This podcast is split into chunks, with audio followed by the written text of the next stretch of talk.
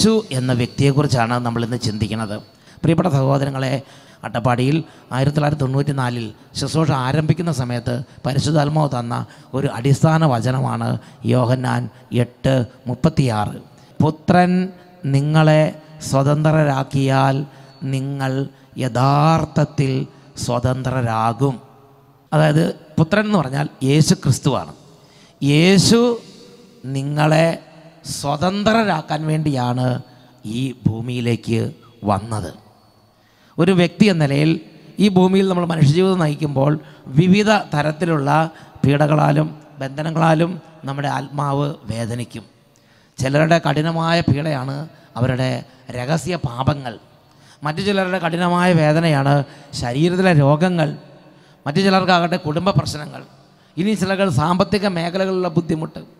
മാനസിക തകർച്ച ആത്മാവിലുള്ള തകർച്ച കുടുംബത്തിലുള്ള തകർച്ച ശരീരത്തിലുള്ള തകർച്ച ഇങ്ങനെ വിവിധ മണ്ഡലങ്ങളിൽ ഓരോ തരത്തിലുള്ള തകർച്ചകളും മനപ്രയാസങ്ങളിലൂടെയും നമ്മൾ കടന്നു പോയിക്കൊണ്ടിരിക്കുകയാണ് പ്രിയപ്പെട്ട ദൈവമക്കളെ ഇന്ന് ഈ രാത്രി കർത്താവ് പറയുകയാണ് നിങ്ങളുടെ ആത്മാവിൽ നിങ്ങൾ തകർന്നിരിക്കുകയാണോ? നിങ്ങളുടെ ശരീരത്തിൽ നിങ്ങൾ തകർന്നിരിക്കുകയാണോ? നിങ്ങളുടെ കുടുംബത്തിൽ നിങ്ങൾ തകർച്ച അനുഭവിച്ചുകൊണ്ടിരിക്കുകയാണോ? ഹൃദയം തകർന്ന് വേദനിച്ചിരിക്കുന്ന ഒരു വ്യക്തിയാണോ? ഇതാ ദൈവത്തിന്റെ വചനം വെളിപ്പെടുത്തുകയാണ്. നിങ്ങളുടെ തകർച്ചകളിൽ നിന്ന് നിങ്ങളെ മോചിപ്പിക്കാൻ വേണ്ടി ഈ ഭൂമിയിലേക്ക് കർത്താവായ യേശു വന്നിട്ടുണ്ട്.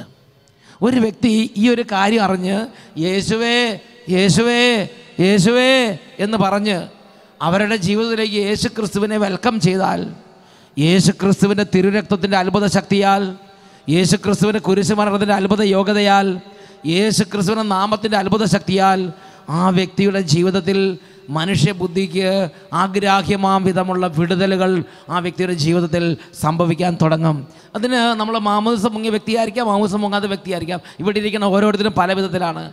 ചിലർ വിദ്യാർത്ഥി വിദ്യാർത്ഥിനികളാണ് ചിലർ യുവതി യുവാക്കന്മാരാണ് ചിലർ മദ്യപാനികളാണ് ചിലർ പുണ്യമുള്ളവരാണ് ചിലർ പുണ്യം ഇല്ലാത്തവരാണ് ചിലർ വിദ്യാഭ്യാസം ഉള്ളവരാണ് വിദ്യാഭ്യാസം ഇല്ലാത്തവരാണ്. വിദ്യാഭ്യാസം ഉള്ളവരാകട്ടെ വിദ്യാഭ്യാസം ഇല്ലാത്തവരാകട്ടെ പുണ്യമുള്ളവരാകട്ടെ പുണ്യം ഇല്ലാത്തവരാകട്ടെ റോമാലേഖനത്തിൽ പത്താമത്തെ അധ്യായത്തിൽ പന്ത്രണ്ട് പതിമൂന്ന് തിരുലിഖിതങ്ങളിൽ നമ്മുടെ കർത്താവിന്റെ വചനം ഇങ്ങനെയാണ് പഠിപ്പിക്കുന്നത്. യഹൂദനും ഗ്രീക്കുകാരനും തമ്മിൽ വ്യത്യാസമില്ല. ഒരുവൻ തന്നെയാണ് എല്ലാവരുടെയും കർത്താവ്. തന്നെ വിളിച്ചപേക്ഷിക്കുന്ന എല്ലാവരുടെയും മേൽ അവിടുന്ന് തന്റെ സമ്പത്ത് വർഷിക്കുന്നു. എന്തെന്നാൽ കർത്താവിന്റെ നാമം വിളിച്ചപേക്ഷിക്കുന്ന എല്ലാവരും രക്ഷ പ്രാപിക്കും. നീ യഹൂദനാകട്ടെ നീ ഗ്രീക്കുകാരനാകട്ടെ നീ മാമൂസം മുങ്ങിയ വ്യക്തിയാകട്ടെ മാമൂസം മുങ്ങാത്ത വ്യക്തിയാകട്ടെ നീ ഒരുപക്ഷെ ഇന്ന് ആദ്യമായിട്ടായിരിക്കും കർത്താവായ യേശു ക്രിസ്തുവിനെ കുറിച്ച് കേൾക്കേണ്ടത്. പാരമ്പര്യ കുടുംബങ്ങളിൽ ജനിച്ച വ്യക്തിയാണെങ്കിലും പുതുതായിട്ട് മാമൂസം മുങ്ങിയ വ്യക്തിയാണെങ്കിലും ഏതൊരവസ്ഥയുള്ള വ്യക്തി ആയിക്കൊള്ളട്ടെ ഇന്ന് നിന്റെ ഹൃദയം തുറന്ന് യേശുവേ യേശുവേ എന്നെ രക്ഷിക്കണമേ എന്ന് ഹൃദയം തുറങ്ങി നീ നിന്റെ ഹൃദയം തുറന്ന് യേശുവിനെ നിന്റെ ഹൃദയത്തിലേക്ക് സ്വീകരിച്ചാൽ ദൈവത്തിന്റെ വചനം പഠിപ്പിക്കുകയാണ്. കർത്താവിന്റെ നാമം വിളിച്ചപേക്ഷിക്കുന്ന എല്ലാവരും രക്ഷ പ്രാപിക്കും. പ്രിയപ്പെട്ട സഹോദരങ്ങളെ ഇതിനെക്കുറിച്ച് ഞാൻ ഇങ്ങനെ പല തവണ ചിന്തിച്ചിട്ടുണ്ട്. ഞാൻ ചിന്തിച്ചിങ്ങനെയാണ് ഞാൻ ഇങ്ങനെ ചുമ്മാ യേശുവേ എന്ന് വിളിച്ച് എങ്ങനെ രക്ഷ പ്രാപിക്കും? അങ്ങനെ ഇരുന്ന സമയത്ത് എനിക്ക് ദൈവവചനത്തിലൂടെ ഒരു വെളിപ്പെടുത്തൽ കിട്ടി. കൊറിന്തോസുകാർക്ക് എഴുതിയ ഒന്നാം ലേഖനത്തിൽ രണ്ടാം അധ്യായത്തിൽ പതിനാലാമത്തെ തിരുലിഖിതം. ഒന്ന് കൊറിന്തോസ് രണ്ട് പതിനാല്. ലൗകിക മനുഷ്യന് ദൈവാത്മാവിന്റെ ദാനങ്ങൾ ബോഷത്വമാകയാൽ അവനത് സ്വീകരിക്കുന്നില്ല. ഈ ദാനങ്ങൾ ആത്മീയമായി വിവേചിക്കപ്പെടേണ്ടവയാകയാൽ അവ ഗ്രഹിക്കാനും എനിക്ക് സാധിക്കുന്നില്ല. അവന് സാധിക്കുന്നില്ല. പ്രിയപ്പെട്ട സഹോദരി ഇവിടെ ഇരിക്കുന്ന വ്യക്തികളിൽ നിരവധി വ്യക്തികൾ ലോകപ്രകാരം ചിന്തിക്കുകയും ലോകപ്രകാരം ജീവിക്കുകയും ചെയ്യുന്ന വ്യക്തിയാണ്. ആ വ്യക്തിയുടെ പേരാണ് ലൗകിക മനുഷ്യൻ. Worldly man worldly man there are worldly Christians and true Christians യഥാർത്ഥ ശിഷ്യന്മാരുണ്ട് വേൾഡ്ലി ആയിട്ടുള്ള ശിഷ്യന്മാരുണ്ട്. ഇവിടെ ഇരിക്കുന്ന വ്യക്തികളിൽ ആത്മീയരുണ്ട് ലോകപ്രകാരം ജീവിക്കുന്ന മനുഷ്യരുണ്ട്. ദൈവത്തിന്റെ വചനം പഠിപ്പിക്കുകയാണ് ഈ ദാനങ്ങൾ ആത്മീയമായി വിവേചിക്കപ്പെടേണ്ടവയാകയാൽ അവ ഗ്രഹിക്കാനും അവന് സാധ്യമല്ല. ഞാൻ ഒരുപാട് കഷ്ടപ്പെട്ടത് ഗ്രഹിക്കാൻ. സാധിച്ചിട്ടില്ല. അങ്ങനെ ഇരിക്കുമ്പോൾ അവസാനം ഞാൻ പറഞ്ഞു എന്റെ പരിശുദ്ധാത്മാവേ എന്നെ സഹായിക്കണം. എന്റെ ബുദ്ധിയും കൊണ്ട് മനസ്സിലാക്കാൻ പറ്റുന്നില്ല. അപ്പോൾ പരിശുദ്ധാത്മ വേറൊരു കാര്യം എനിക്ക് പഠിപ്പിച്ചു തന്നു. അട്ടപ്പാടി വെച്ചിട്ട് അതാണ് ജെറമിയ മുപ്പത്തിമൂന്ന് മൂന്ന്.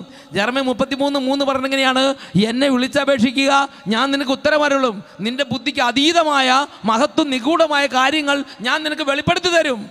അങ്ങനെ വെളിപ്പെടുത്തുന്ന ഒരു ദൈവമുണ്ട്. ബുദ്ധി കൊണ്ട് ചിന്തിച്ച് ചിന്തിച്ച് കണ്ടെത്താവുന്നൊരു വിഷയമല്ല യേശു ക്രിസ്തു ബുദ്ധി കൊണ്ട് ചിന്തിച്ച് ചിന്തിച്ച് മനസ്സിലാക്കി പോക്കറ്റിലുണ്ട് പോകാവുന്ന ഒരു വിഷയമല്ല സ്വർഗീയ രഹസ്യങ്ങൾ. ബുദ്ധി കൊണ്ട് ചിന്തിച്ച് നോട്ട് എഴുതി പോക്കറ്റിലാക്കി അങ്ങനെ സ്വന്തമാക്കാവുന്ന ഒരു കാര്യമല്ല നിത്യരക്ഷ. പ്രിയപ്പെട്ട സഹോദരങ്ങളെ അതിന് ഉന്നതങ്ങളിൽ നിന്നുള്ള പരിശുദ്ധാത്മാവിന്റെ സഹായം നമുക്ക് വളരെ വളരെ അത്യാവശ്യമാണ്. മകളെ മകനെ മകളെ നിന്റെ ബുദ്ധിക്ക് അതീതമായ കാര്യങ്ങളുണ്ട്. അത് നിനക്ക് വെളിപ്പെടുത്തി തരാൻ കർത്താവ് സന്നദ്ധനാണ് അവൻ റെഡിയാണ് പക്ഷേ ഒരു കാര്യം നിനക്ക് ആഗ്രഹം വേണം. നിനക്ക് ദാഹം വേണം. നിനക്ക് വലിയ ആഗ്ര അഭിവാചി ഉണ്ടാകണം. നീ ചോദിക്കണം കർത്താവേ എനിക്ക് മനസ്സിലാകുന്നില്ല. യേശുവേ എനിക്ക് മനസ്സിലാകുന്നില്ല. അതുകൊണ്ട് എന്നെ സഹായിക്കണേ എനിക്ക് മനസ്സിലാക്കി തരണേ. നീ എളിമപ്പെട്ട് ദൈവത്തോട് പ്രാർത്ഥിച്ചാൽ നീ എളിമപ്പെട്ട് കർത്താവിനോട് പ്രാർത്ഥിച്ചാൽ പരിശുദ്ധാത്മാവോട് പ്രാർത്ഥിച്ചാൽ പരിശുദ്ധാത്മാവ് ഈ കാര്യങ്ങൾ പ്രിയ മകനെ മകളെ നിനക്ക് വെളിപ്പെടുത്തി തന്ന് നിന്റെ ബുദ്ധിയെ പ്രകാശിപ്പിക്കും. പ്രിയപ്പെട്ട സഹോദരങ്ങൾ ഞാൻ പരിശുദ്ധാത്മാവോട് പറഞ്ഞു പരിശുദ്ധാത്മാവേ പരിശുദ്ധാത്മാവേ എനിക്ക് യേശുവിന്റെ രക്ഷ വേണം. എനിക്ക് യേശുവിന് കുരിശുമരണം വേണം നിത്യരക്ഷ വേണം. അതുകൊണ്ട് യേശുവിന് നിത്യരക്ഷയെക്കുറിച്ച് എന്നെ പഠിപ്പിക്കണമേ. അങ്ങനെ ഇരിക്കുമ്പോൾ പരിശുദ്ധാത്മാവ് എന്റെ ചിന്തകളെ വിശുദ്ധ ലിഖിതങ്ങളിലെ ഒരു പ്രത്യേക ഭാഗത്തേക്ക് കൊണ്ടുപോയി. രാജാക്കന്മാരുടെ രണ്ടാമത്തെ പുസ്തകം രണ്ടാമത്തെ അധ്യായം പത്തൊൻപത് മുതൽ ഇരുപത്തി ഒന്ന് വരെയുള്ള തിരുലിഖിതങ്ങൾ. നഗരവാസികൾ ഏലീഷായോട് പറഞ്ഞു അങ്ങ് കാണുന്നില്ലേ? ഈ പട്ടണം ജീവിക്കാൻ പറ്റിയതാണ്. എന്നാൽ വെള്ളമലിനവും നാട് ഫലശൂന്യവുമാണ് ഒരു പുതിയ പാത്രം കൊണ്ടുവന്ന് അതിൽ ഉപ്പിടുവിനെന്ന് അവൻ പറഞ്ഞു. അവർ അങ്ങനെ ചെയ്തു. അവൻ ഉറവയ്ക്ക് അടുത്ത് ചെന്ന് ഉപ്പ് അതിലിട്ടുകൊണ്ട് പറഞ്ഞു കർത്താവ് അരുളി ചെയ്യുന്നു ഞാൻ ഈ വെള്ളം ശുദ്ധീകരിച്ചിരിക്കുന്നു. ഇനി ഇത് മരണത്തിനോ ഫലശൂന്യതയ്ക്കോ കാരണമാവുകയില്ല. അന്ന് തൊട്ട് ആ വെള്ളം ശുദ്ധമായി. പ്രിയപ്പെട്ട സഹോദരങ്ങളെ ഇതിന്റെ പശ്ചാത്തലം എങ്ങനെയാണ്? ഏലീഷ പ്രവാചകൻ ജെറീക്കോയിലേക്ക് ചെന്നപ്പോൾ ജെറീക്കോയിലെ കുറേ ആളുകൾ വന്ന് ഏലീഷയോട് പറയുകയാണ് ഏലീഷ പ്രവാചക പ്രവാചക നോക്കൂ ഈ പട്ടണം നല്ല പട്ടണമാണ്. ഇവിടെ നല്ല എല്ലാം നല്ല മണ്ണ് നല്ല കാലാവസ്ഥ നല്ല എല്ലാം നല്ല ആളുകൾ എല്ലാം നല്ലത്. പക്ഷേ ഇവിടെ ഒരു പ്രശ്നമുണ്ട്. ഇവിടുത്തെ പ്രശ്നം ഇതാണ് ഇവിടെ ആർക്കും ഒരു മേൽഗതിയില്ല. ഇവിടെ കൃഷി ചെയ്താൽ ഒന്നും ഉണ്ടായില്ല ഇവിടുത്തെ വെള്ളം കുടിച്ചാൽ രോഗികളായി മാറും. ഇവിടുത്തെ വെള്ളം അത് രോഗത്തിന് കാരണമാകുന്നു. ഇന്ന് ഇവിടെ ഇരിക്കുന്ന പല ആളുകളുടെയും വിഷമം ഇതാണ്. ബിസിനസ് തുടങ്ങി മേൽഗതിയില്ല. ചായക്കട തുടങ്ങി മേൽഗതിയില്ല. വണ്ടി വാങ്ങി മേൽഗതിയില്ല. കൃഷി തുടങ്ങി മേൽഗതിയില്ല. കുട്ടികളെ പഠിപ്പിച്ച് ഒരു അഞ്ച് വയസ്സിക്ക് ഉപകാരമില്ല. അങ്ങനെ ഒരു മേൽഗതിയില്ലാതെ കുടുംബത്തിൽ കടന്ന് നമ്മൾ കഷ്ടപ്പെടുക. ഇതുപോലെ അന്നത്തെ ജനം ആ പട്ടണത്തിൽ കടന്ന് കഷ്ടപ്പെട്ടു. ഉടനെ പ്രവാചകൻ പറയുകയാണ്. ഒരു പുതിയ പാത്രം കൊണ്ടുവരിക. അതിനകത്ത് കുറച്ച് ഉപ്പെടുത്തുകൊണ്ട് വാ. അവരതുപോലെ കൊണ്ടുവന്നു. അവർക്കറിയില്ല എന്താ ചെയ്യാൻ പോണെന്ന്. ഈ പ്രവാചകൻ ഒരു പിടി ഉപ്പെടുത്ത് ഒരു ഉറവയിലേക്ക് ഇട്ടു. നാട്ടിലെ എല്ലാ ഉറവയിലും പോയിട്ടില്ല. എല്ലാ കെണ്ടിലും പോയിട്ടില്ല. എല്ലാ കെണ്ടിലും പോയിട്ടില്ല. ഒരു ഉറവയിലേക്ക് കുറച്ച് ഉപ്പിട്ടിട്ട് പറഞ്ഞു ഇന്ന് ഈ ജലം ഞാൻ ശുദ്ധീകരിച്ചിരിക്കുന്നു. അന്ന് തൊട്ട് ആ വെള്ളം നല്ല ഹെൽത്തി നല്ല ഔഷധ ഗുണമുള്ള വെള്ളമായി മാറി. ഒരു കുറേ നൂറ്റാണ്ടുകളായി ഉണ്ടായിരുന്ന ആ നാടിന്റെ മേലുള്ള അന്ധകാരങ്ങളും ശാപങ്ങളും തിന്മകളും ഭാരങ്ങളും തകർച്ചകളും നീങ്ങിപ്പോയി. ആ നാട് അനുഗ്രഹിക്കപ്പെട്ട നാടായി. ആ ഉറവകൾ അനുഗ്രഹിക്കപ്പെട്ട ഉറവകളായി മാറി. എന്നൊക്കെ പറഞ്ഞ ഹാലി ലുയ്യ ജെറീക്കോയിലെ ഉറവകൾ അനുഗ്രഹിക്കപ്പെട്ട ഉറവകളായി മാറി. എങ്ങനെയാ? ദൈവത്തിന്റെ പ്രചോദനം ഏലിഷ സ്വീകരിച്ച് ഒരു പിടി ഉപ്പെടുത്ത് അതിലിട്ടിട്ട് പറഞ്ഞു. ഞാനിത് ശുദ്ധീകരിച്ചിരിക്കുന്നു. ഹാലേലുയ്യ പ്രിയപ്പെട്ട ദൈവവൈദ്യലെ ഇന്ന് നിന്റെ ചിന്ത മലിനമാണ്. ആ ജെറീക്കോയിലെ കിണർ പോലെയാണ് ആ ജെറീക്കോയിലെ ഉറവ പോലെയാണ് ഇന്ന് നമ്മുടെ ഉള്ളിൽ കിടക്കുന്ന ഉറവകൾ ചിന്ത ബുദ്ധി ഭാവന അന്തരംഗം പ്രാർത്ഥനാ ജീവിതം കുടുംബജീവിതം എല്ലാം ഇങ്ങനെ ഒരു തരത്തിൽ കുത്തഴിഞ്ഞ് ഡിസോർഡറായി അരാജകത്വം അസമാധാനം വിശുദ്ധിയില്ലായ്മ പലതരത്തിലുള്ള പൈശാചിക പീഡകൾ അന്ധകാര ശക്തിയുള്ള ഉപദ്രവങ്ങൾ ഇങ്ങനെ ദുർസ്വഭാവങ്ങൾ ദുർചിന്തകൾ ഇങ്ങനെ മലീമസമാക്കപ്പെട്ട് കിടക്കുന്ന ഒരു ജീവിതത്തിന്റെ ഉടമയാണോ നീ? നിന്റെ ജീവിതമാകുന്ന കിണർ കുറേ കാലമായി ഒരുപക്ഷെ തലമുറ തലമുറയായി പാരമ്പര്യം അശുദ്ധമായ ഒരു പാരമ്പര്യത്തിൽ ജനിച്ചൊരു വ്യക്തിയാണോ നീ?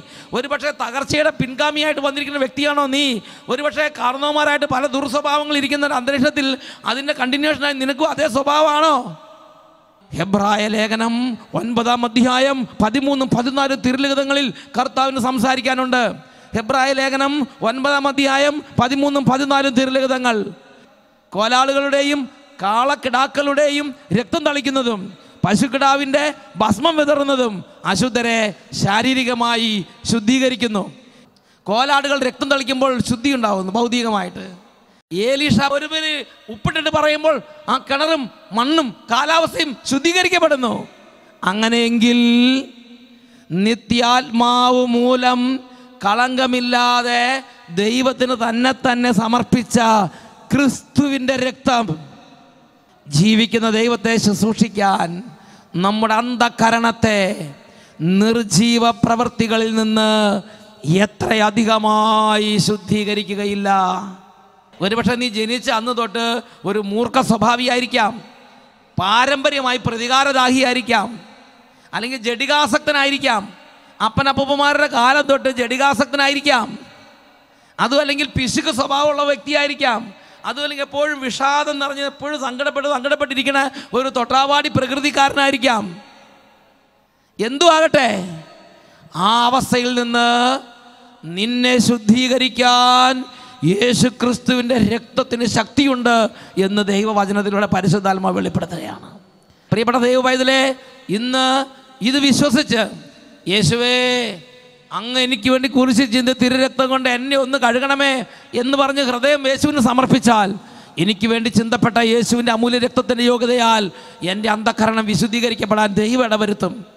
നിങ്ങളൊന്ന് ചിന്തിക്കണം. വിശുദ്ധ അഗസ്തീനോസ് അഗസ്തീനോസിന്റെ ജീവിതത്തിൽ ഒരുപാട് നാളുകളായി അശുദ്ധ പാപം ജഡിക പാപം സ്ത്രീകളുമായുള്ള അശ്ലീല ബന്ധങ്ങൾ ലോകപ്രകാരം ജീവിച്ചിരുന്ന കാലത്ത് അന്യായമായി അല്ലെങ്കിൽ ഇങ്ങനെ കൂട്ടുകൂടി നടന്ന് അങ്ങനെ ഒരുപാട് തരത്തിലുള്ള ലൈംഗിക അരാജകത്വത്തിൽ വീണുപോയൊരു ജീവിതമായിരുന്നു അഗസ്റ്റിന്റെ ജീവിതം. അങ്ങനെ ഇരിക്കുമ്പോഴാണ് അദ്ദേഹം വചനം കേട്ടു. വചനം കേട്ടു. വചനം കേട്ടപ്പോൾ അദ്ദേഹം ഹൃദയം തുറങ്ങി അദ്ദേഹം ഹൃദയം യേശുവിന് സമർപ്പിച്ചു. യേശുവിന്റെ ആ മകന് വേണ്ടി ചിന്തപ്പെട്ട രക്തത്തിന്റെ അത്ഭുത ശക്തി അദ്ദേഹത്തിന് വ്യാപരിക്കാൻ ദൈവം ഇടവരുത്തി. ഈ ഭൂമിയിൽ തിരുസഭയിലുള്ള വിശുദ്ധന്മാരിൽ മഹാരഥന്മാരായ വിശുദ്ധന്മാരിൽ ഒരാളായി വിശുദ്ധ അഗസ്തീനസിന്റെ ജീവിതം ഉയർത്തപ്പെട്ടു. എന്നൊക്കെ പറഞ്ഞേ ഹാലേലുയ്യ പ്രിയപ്പെട്ട സഹോദരങ്ങളെ ഇന്ന് ഞാനും നിങ്ങളും ഇത് വിശ്വസിക്കാൻ വേണ്ടി ഒരു ചരിത്ര സംഭവമാണ് സെന്റ് അഗസ്റ്റിന്റെ ജീവിതം. അതുകൊണ്ട് പ്രിയപ്പെട്ട സഹോദരങ്ങളെ ദൈവത്തിന്റെ വചനത്തിൽ പറഞ്ഞിരിക്കുന്ന ഓരോ കാര്യങ്ങളും നമ്മുടെ ജീവിതത്തിന്റെ ഏത് നാളിൽ എവിടെ വെച്ച് നമ്മൾ സ്വീകരിക്കുന്നോ അവിടെ തൊട്ട് നമുക്കത് യാഥാർത്ഥ്യമായി തീരാൻ തുടങ്ങും. എന്നൊക്കെ പറഞ്ഞേ ഹാലേലുയ്യ. ഇതിനെക്കുറിച്ച് അച്ഛൻ ചിന്തിച്ചപ്പോൾ അച്ഛന്റെ മനസ്സിലേക്ക് പരിശുദ്ധാത്മ കൊണ്ടുവന്ന രണ്ടാമത്തെ ഒരു സംഭവമാണ് സംഖ്യയുടെ പുസ്തകം ഇരുപത്തി ഒന്നാമത്തെ അധ്യായം നാല് മുതൽ ഒൻപത് വരെ വാക്യങ്ങൾ. സംഖ്യയുടെ പുസ്തകം ഇരുപത്തി ഒന്നാം അധ്യായം നാല് മുതൽ ഒൻപത് വരെ വാക്യങ്ങൾ. അവിടെ ഈ ജനം ഇസ്രായേൽ ജനം ഈജിപ്തിൽ നിന്ന് ദൈവം പ്രത്യേകം പേര് ചൊല്ലി വിളിച്ച് അങ്ങനെ തെരഞ്ഞെടുക്കപ്പെട്ട നാട്ടിലേക്ക് കൊണ്ടുപോവുകയാണ്. സംഖ്യ ഇരുപത്തൊന്ന് നാല് തൊട്ട് ഒമ്പത് വരെ. ഏതോ ചുറ്റിപ്പോകാൻ ഹോർ മലയിൽ നിന്ന് ചെങ്കടലിലേക്കുള്ള വഴിയെ അവർ യാത്ര പുറപ്പെട്ടു. യാത്രാമധ്യേ ജന അക്ഷമരായി ദൈവത്തിന് മോശയ്ക്കുമെതിരായി അവർ സംസാരിച്ചു. ഈ മരുഭൂമിയിൽ മരിക്കാൻ നീ ഞങ്ങളെ ഈജിപ്തിൽ നിന്ന് കൊണ്ടുവന്നത് എന്തിന്? ഇവിടെ അപ്പമോ വെള്ളമോ ഇല്ല. വിലകെട്ട ഈ അപ്പം തിന്നു നിന്ന് ഞങ്ങൾ മടുത്തു. അപ്പോൾ കർത്താവ് ജനത്തിന്റെ ഇടയിലേക്ക് ആഗ്നേയ സർപ്പങ്ങളെ അയച്ചു. അവയുടെ ദംശനമേറ്റ് ഇസ്രായേലിൽ വളരെ പേർ മരിച്ചു. ഇസ്രായേലിൽ വളരെ പേർ ഈ സർപ്പങ്ങളുടെ ദംശനമേറ്റ് മരിച്ചു. എന്ന് പറഞ്ഞാൽ പാമ്പ്. നല്ല വിഷമുള്ള മരുഭൂമിയിലെ വിഷമുള്ള പാമ്പ് ആ ജനങ്ങളുടെ ഇടയിൽ അങ്ങോട്ട് ഇളകി. പാമ്പിന്റെ വിഷമേറ്റ് ഒരുപാട് പേര് ആ മരുഭൂമിയിൽ മരിച്ചു വീണു. ജനം മോശയുടെ അടുക്കലേക്ക് ഓടി. അങ്ങേക്കും കർത്താവിനുമെതിരായി സംസാരിച്ച് ഞങ്ങൾ പാപം ചെയ്തു. ഈ സർപ്പങ്ങളെ പിൻവലിക്കാൻ കർത്താവിനോട് പ്രാർത്ഥിക്കണമേ എന്ന് മോശയോട് പറഞ്ഞു. മോശ ജനത്തിന് വേണ്ടി പ്രാർത്ഥിച്ചു ദൈവമേ ദൈവമേ കരുണ തോന്നണേ രക്ഷിക്കണേ. മോശ ദൈവത്തോട് പ്രാർത്ഥിച്ചു. കർത്താവ് മോശയോട് അരുളി ചെയ്തു. ഒരു പിച്ചള സർപ്പത്തെ ഉണ്ടാക്കി വടിയിൽ ഉയർത്തി നിർത്തുക. ഹലേലുയ്യ ഒരു പിത്തള സർപ്പം പിച്ചള സർപ്പം ബ്രോൺസ് സർപ്പന്റ് ബ്രോൺസ്. ഒരു പിച്ചള സർപ്പത്തിന്റെ ഒരു പാമ്പിന്റെ രൂപം ഉണ്ടാക്കുക പിച്ചള പാമ്പ്. എന്നിട്ട് ഇതിനെ ഉയർത്തിപ്പിടിക്കുക ഒരു വടി ഉയർത്തി നിർത്തുക. എന്നിട്ട് ജനങ്ങളോട് പറയുക പാമ്പുകടി ഏൽക്കുന്നവർ പാമ്പിന്റെ വിഷയേറ്റ് മരിക്കാൻ തുടങ്ങുകയാണെങ്കിൽ മരിക്കാൻ തുടങ്ങുകയാണെങ്കിൽ ഈ പിച്ചള സർപ്പം നോക്കിയാൽ മതി. അയാളുടെ ശരീരത്തിന് വിഷം പോകും അയാൾ ജീവിക്കും. പിച്ചള സർപ്പത്തെ ഉണ്ടാക്കി വടിയിൽ ഉയർത്തി നിർത്തുക. പാമ്പിന്റെ കടിയേൽക്കുന്നവർ ദംശനമേൽക്കുന്നവർ അതിനെ നോക്കിയാൽ മരിക്കുകയില്ല. മോശ പിച്ചള കൊണ്ട് ഒരു സർപ്പത്തെ ഉണ്ടാക്കി അതിനെ വടിയിൽ ഉയർത്തി നിർത്തി. ദംശനമേറ്റവർ പിച്ചള സർപ്പത്തെ നോക്കി അവർ ജീവിച്ചു മരിച്ചില്ല. പാമ്പ് കടിയേറ്റു വിഷം കയറി പക്ഷെ മരിച്ചില്ല. വിഷമേറ്റ് മരണത്തിന്റെ വക്കത്തെത്തി മരണത്തിന്റെ തൊട്ട് വക്കത്തെത്തി ആളെ എങ്ങനെയെങ്കിലും ആ പിച്ചറുടെ സർപ്പത്തിന് മുമ്പിൽ കൊടുന്ന് പിച്ചള സർപ്പത്തെ നോക്കിയാൽ മതി വേറെ ഒന്നും മിണ്ടണ്ട. മിണ്ടുക വേണ്ട ഒന്നും വേണ്ട വെറുതെ അങ്ങനെ നോക്കിയാൽ മതി. ജീവിക്കും. ജീവിക്കും. പ്രിയപ്പെട്ട സഹോദരങ്ങളെ എന്നിട്ട് ഈ ഒരു ഉപമ എടുത്തിട്ട് പിതാവായ ദൈവം പറയാണ് ഈ പിച്ചള സർപ്പം യേശുവിന്റെ ഒരു മുൻ ആസ്വാദനമാണ് ഒരു പ്രതീകമാണ്. ഈ പിച്ചള സർപ്പത്തെ മോശ വടിയിൽ ഉയർത്തിയതുപോലെ സ്വർഗസ്വനായ പിതാവ് യേശുവിനെ കുരിശു മരത്തിൽ ഉയർത്തി. ലോകത്തിലെ ഏതെങ്കിലും രാജ്യത്തിരുന്ന് യഹൂദനാകട്ടെ ഗ്രീക്കുകാരനാകട്ടെ ഏത് ജാതിപ്പെട്ട ആളാകട്ടെ ഏത് അവസ്ഥയിലാകട്ടെ പാപിയാകട്ടെ വിശുദ്ധനാകട്ടെ കുട്ടിയാകട്ടെ മുതിർന്ന ആളാകട്ടെ ഈ യേശുവിലേക്ക് നോക്കി യേശുവേ എന്ന് വിളിച്ചാൽ എന്ന് വിളിച്ചാൽ അവന്റെ സകല അവസ്ഥകളിൽ വ്യത്യാസം ഉണ്ടാവും ഇതെങ്ങനെ സംഭവിച്ചത്? നമ്മുടെ കെമിസ്ട്രി അനുസരിച്ചല്ലാതെ. അതിന്റെ കെമിസ്ട്രി എന്താ നമുക്ക് മനസ്സിലാവില്ല. അത് മനസ്സിലാകണമെങ്കിൽ പരിശുദ്ധാത്മാവ് പ്രവർത്തിക്കണം. ഈ പിച്ചള സർപ്പത്തെ ഉയർത്തി ആ പിച്ചള സർപ്പത്തിന് മുമ്പിൽ പാമ്പിന്റെ വിഷമേറ്റ ഒരു വ്യക്തി ഈ ലോകത്ത് ജീവിക്കുന്ന എല്ലാവരെയും പാമ്പ് പാപത്തിന്റെ ദംശനമേറ്റ് പാപത്തിന്റെ ദംശനമേറ്റ് പാപത്തിന്റെ വിഷം കയറിയവരാണ്. പാപത്തിന് വിഷം കയറി. നമുക്ക് വിശുദ്ധിയില്ല സ്വസ്ഥതയില്ല സമാധാനമില്ല ക്ഷമിക്കാൻ പറ്റുന്നില്ല. വെറുപ്പ് വൈരാഗ്യം വിദ്വേഷം ഭിന്നത വിവാഹീയ ചിന്ത കലഹം അസൂയ കോപം മാത്സര്യം ഭിന്നത മദ്യപാനം മധുരോത്സവം. ഇങ്ങനെയുള്ള എല്ലാ സ്വഭാവമുള്ള ആൾ ഒരു നാൾ വചനം കേട്ട് ഹൃദയം എളിമപ്പെടുത്തി ഹൃദയം തുറന്ന് യേശുവിന് വേണ്ടി എളിമപ്പെടുത്തി യേശുവിനെ അംഗീകരിച്ച് യേശുവേ എന്ന് വിളിച്ചാൽ. വിളിച്ചാൽ. നമ്മുടെ ബുദ്ധിയെല്ലാം അതിലംഘിക്കുന്ന വിധം ദൈവത്തിന് മാത്രം അറിയാവുന്ന വഴികളിലൂടെ ആ മനുഷ്യന്റെ സകല പാപങ്ങൾ നീങ്ങിപ്പോകും. ആ മനുഷ്യന്റെ സകല കെട്ടുകളും അഴിയും.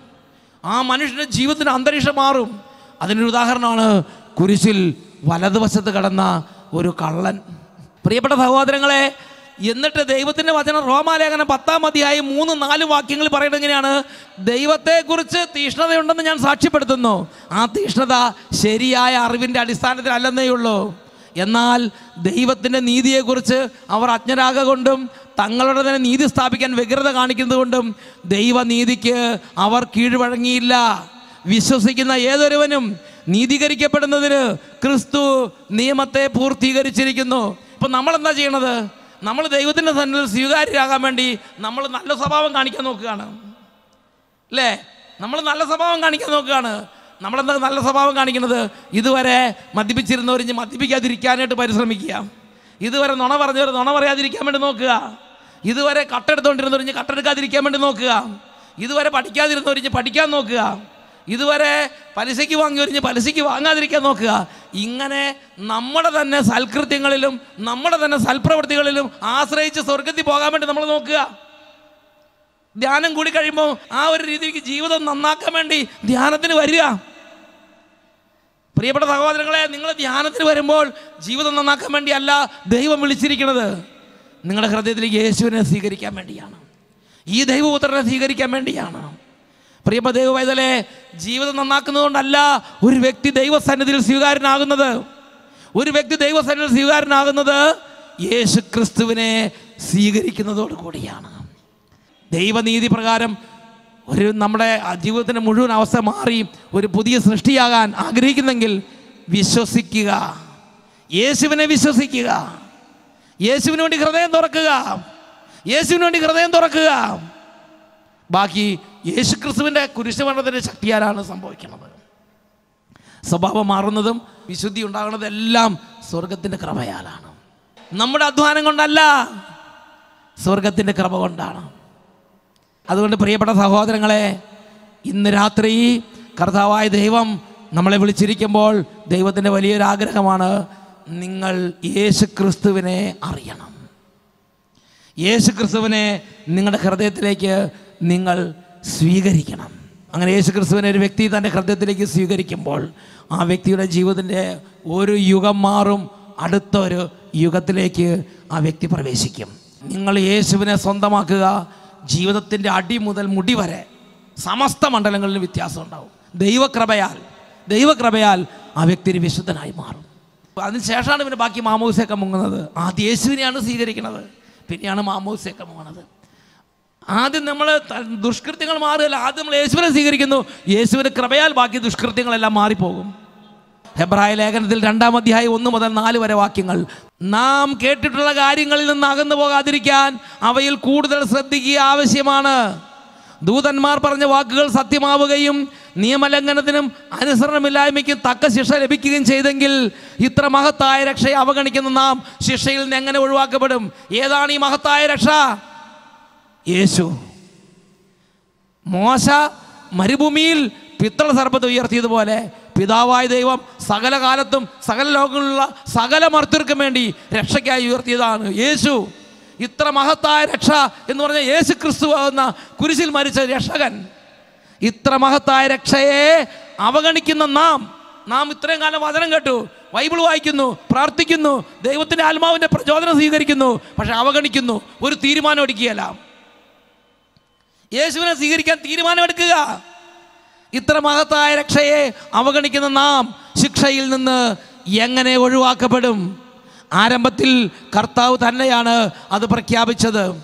അടയാളങ്ങൾ അത്ഭുതങ്ങൾ പലവിധത്തിലുള്ള ശക്തമായ പ്രവൃത്തികൾ എന്നിവ കൊണ്ടും തന്റെ ഇഷ്ടത്തിനൊത്ത് പരിശുദ്ധാത്മാവിനെ ദാനം ചെയ്തുകൊണ്ടും ദൈവം തന്നെ ഇതിന് സാക്ഷ്യം നൽകിയിരിക്കുന്നു. അതായത് രണ്ട് കാര്യങ്ങൾ ഈ അത്ഭുതങ്ങളും അടയാളങ്ങളും എല്ലാം സംഭവിക്കുന്നത് യേശുവിന് വേണ്ടി ഹൃദയം തുറക്കാനാണ്. മെഡിക്കൽ കോളേജ് ഇല്ലാതാക്കാൻ വേണ്ടിയല്ല. ഇളം പൈതങ്ങളെ പോലെ നിത്യരക്ഷയ്ക്ക് വേണ്ടി ദാഹിക്കുവീൻ. രണ്ട് കാര്യങ്ങളാണ് പിതാവായത്. ഒന്ന് അത്ഭുതങ്ങളുടെയും അടയാളങ്ങളുടെ വചനം സ്ഥിരീകരിക്കുന്നത് യേശു സത്യമാണ്. യേശു ജീവിക്കുന്ന ദൈവമാണ്. നിന്റെ ഹൃദയ യേശുവിന് തുറക്കണം. അതാണ് ഒന്നാമത്തെ കാര്യം. രണ്ടാമത്തെ കാര്യം തന്റെ ഇഷ്ടത്തിനൊത്ത് പരിശുദ്ധാത്മാവിനെ വർഷിക്കുന്നുണ്ട്. വചനപ്രഘോഷണം നടന്നുകൊണ്ടിരിക്കുമ്പോൾ തന്നെ ആ ഗ്രൗണ്ടിൽ ആത്മവർഷം ആത്മമാരി സംഭവിക്കുന്നുണ്ട്. അത് യേശുവിനെ സ്വീകരിക്കാൻ വേണ്ടി നമ്മൾക്ക് ഹെൽപ്പ് ചെയ്യാനാണ്. Holy spirit is the helper പരിശുദ്ധാത്മാവ് യേശുവിനെ സ്വീകരിക്കാൻ നമ്മളെ സഹായിക്കുന്ന ആളാണ്. എന്നുറക്കെ പറഞ്ഞ ഹാലേ ലുയ്യ എല്ലാവരും ഒന്ന് ചാടി എഴുന്നേറ്റേ. നമ്മളൊന്ന് പ്രാർത്ഥിക്കാൻ പോവുകയാണ് പിതാവായ ദൈവം യേശുവിനെ ഭൂമിയിലേക്ക് അയച്ചു. യേശു ഭൂമിയിൽ വന്നു. യേശു നമ്മുടെയും ലോകം മുഴുവൻ എല്ലാവരുടെയും പാപങ്ങൾ അവന്റെ ശരീരത്തിൽ വഹിച്ചു. അവൻ കുരിശിലേക്ക് കയറി നമുക്ക് വേണ്ടി പാപപരിഹാര ബലിയായി കുരിശിൽ പിടഞ്ഞ് പിടഞ്ഞ് മരിച്ചു. അവന്റെ രക്തത്താലാണ് വിടുതൽ. യേശുവിനെ ഞാനും നിങ്ങളും അറിയണം. ഇതിനറിയാൻ അധികം ബുദ്ധി ആവശ്യമില്ല. നിത്യരക്ഷയുടെ തത്വങ്ങൾ മനസ്സിലാക്കാൻ ബുദ്ധി അധികം ആവശ്യമില്ല. എന്നാൽ നിത്യരക്ഷയുടെ തത്വങ്ങൾ മനസ്സിലാക്കാൻ പരിശുദ്ധാത്മാവിന്റെ പ്രവർത്തനം നമ്മളെ പ്രാപ്തരാക്കും. രണ്ട് കാര്യങ്ങൾ കൂപ്പിപ്പിടിക്കുക നിന്റെ രക്ഷിതാവിനെ നീ കാണണം. നിന്റെ രക്ഷിതാവിനെ നീ അറിയണം. നിന്റെ രക്ഷിതാവിനെ നീ കാണുക. നിന്റെ ഹൃദയം നിന്റെ രക്ഷിതാവിനോട് നീ തുറക്കണം. ഒരുപക്ഷെ മകനെ മകളെ ആദ്യമായിട്ടായിരിക്കും നീ സുവിശേഷ പ്രസംഗം കേൾക്കുന്നത്. ഒരുപക്ഷെ ഇന്ന് വരെ നീ കുറ്റം പറഞ്ഞു നടക്കുന്ന വ്യക്തിയായിരിക്കാം. ഒരുപക്ഷെ അപ്പനപ്പൂപ്പന്മാരുടെ കാലം തൊട്ടേ മാമോദിസ മുങ്ങി ഇങ്ങനെ സുവിശേഷം കേൾക്കുന്ന ഒരു കുടുംബമായിരിക്കാം. പക്ഷേ ജീവനിൽ ഒരു വ്യത്യാസം വന്നിട്ടില്ല. സ്വഭാവം ഒന്നും മാറുന്നില്ല. എപ്പോഴും വേദനയും സങ്കടമാണ് പ്രിയപ്പെട്ട സഹോദരങ്ങളെ നിത്യരക്ഷ കരഗതമാകാൻ ഇന്ന് കർത്താവ് നിന്നെ സഹായിക്കുകയാണ്. ഇന്ന് ഒരിക്കൽ കൂടെ കർത്താവ് നിന്റെ ഹൃദയം മുട്ടി വിളിക്കുകയാണ്. കൈകൾ കൂപ്പി ഗാനം ആലപിക്കുമ്പോൾ എളിമപ്പെട്ട് ധ്യാനിച്ച് പ്രാർത്ഥിക്കുക. രക്ഷിതാവിനെ കാണുക പാപി. രക്ഷിതാവിനെ കാൺക പാപി. നിന്റെ പേർ കല്ലയോ ക്രൂശിന്റെ തൂങ്ങുന്നു. കാൽവരി മാനമേൽ നോക്കു നീ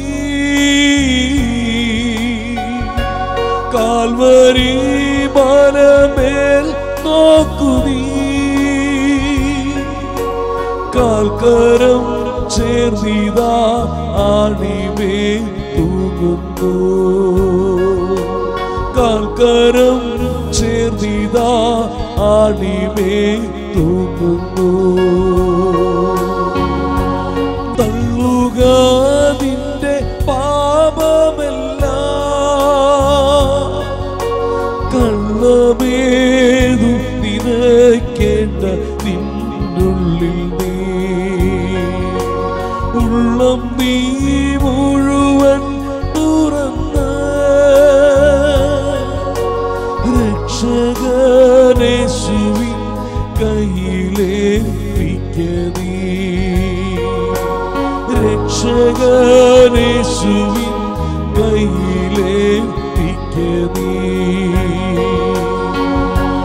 രക്ഷിതാവിനെ കാണുക പാപി.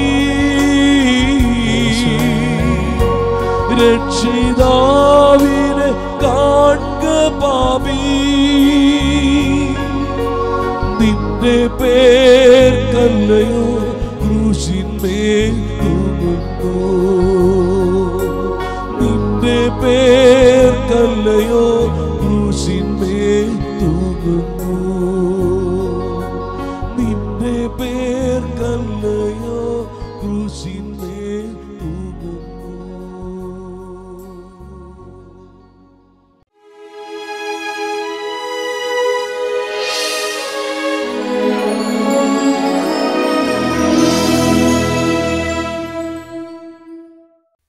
കുരിശിൽ മരിച്ച് നമുക്ക് വേണ്ടി പാപപരിഹാര ബലിയായി തീർന്ന യേശു അവൻ കല്ലറയിൽ അടക്കം ചെയ്യപ്പെട്ട് ഉയർത്തെഴുന്നേറ്റ് സ്വർഗാരോഹണം ചെയ്ത് പിതാവിന്റെ വലതുഭാഗത്ത് ഉപവിഷ്ടനായി.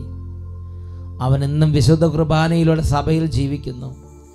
ഇപ്പോൾ രണ്ട് കാര്യങ്ങൾ ഉയർത്തിപ്പിടിക്കാം. ഈ കർത്താവായ യേശു കർത്താവായ യേശുവിന്റെ ഈ ആശീർവാദ സമയത്ത് അനേക രോഗികളുടെ മേൽ സ്വർഗത്തിന്റെ ശക്തി ഇതാ നിറയുന്നു. അനേകം ശാരീരിക രോഗങ്ങൾ ഇതാ ഇപ്പോൾ യേശുവിന്റെ ശക്തികൾ വിട്ടുപോകുന്നു. അനേകം വിദ്യാർത്ഥി വിദ്യാർത്ഥിനികളുടെ പഠനത്തോട് ബന്ധപ്പെട്ട തടസ്സങ്ങൾ മാറുന്നു. മാരക വ്യാധികൾ ഒഴിഞ്ഞു പോകുന്നു. ദുഷ്ടപിശാചുകൾ കൂട്ടത്തോടെ അലറിക്കൊണ്ട് വിട്ടുപോകുന്നു. കരങ്ങൾ ഉയർത്തി ഉറക്ക സ്തുതിക്കുന്നു.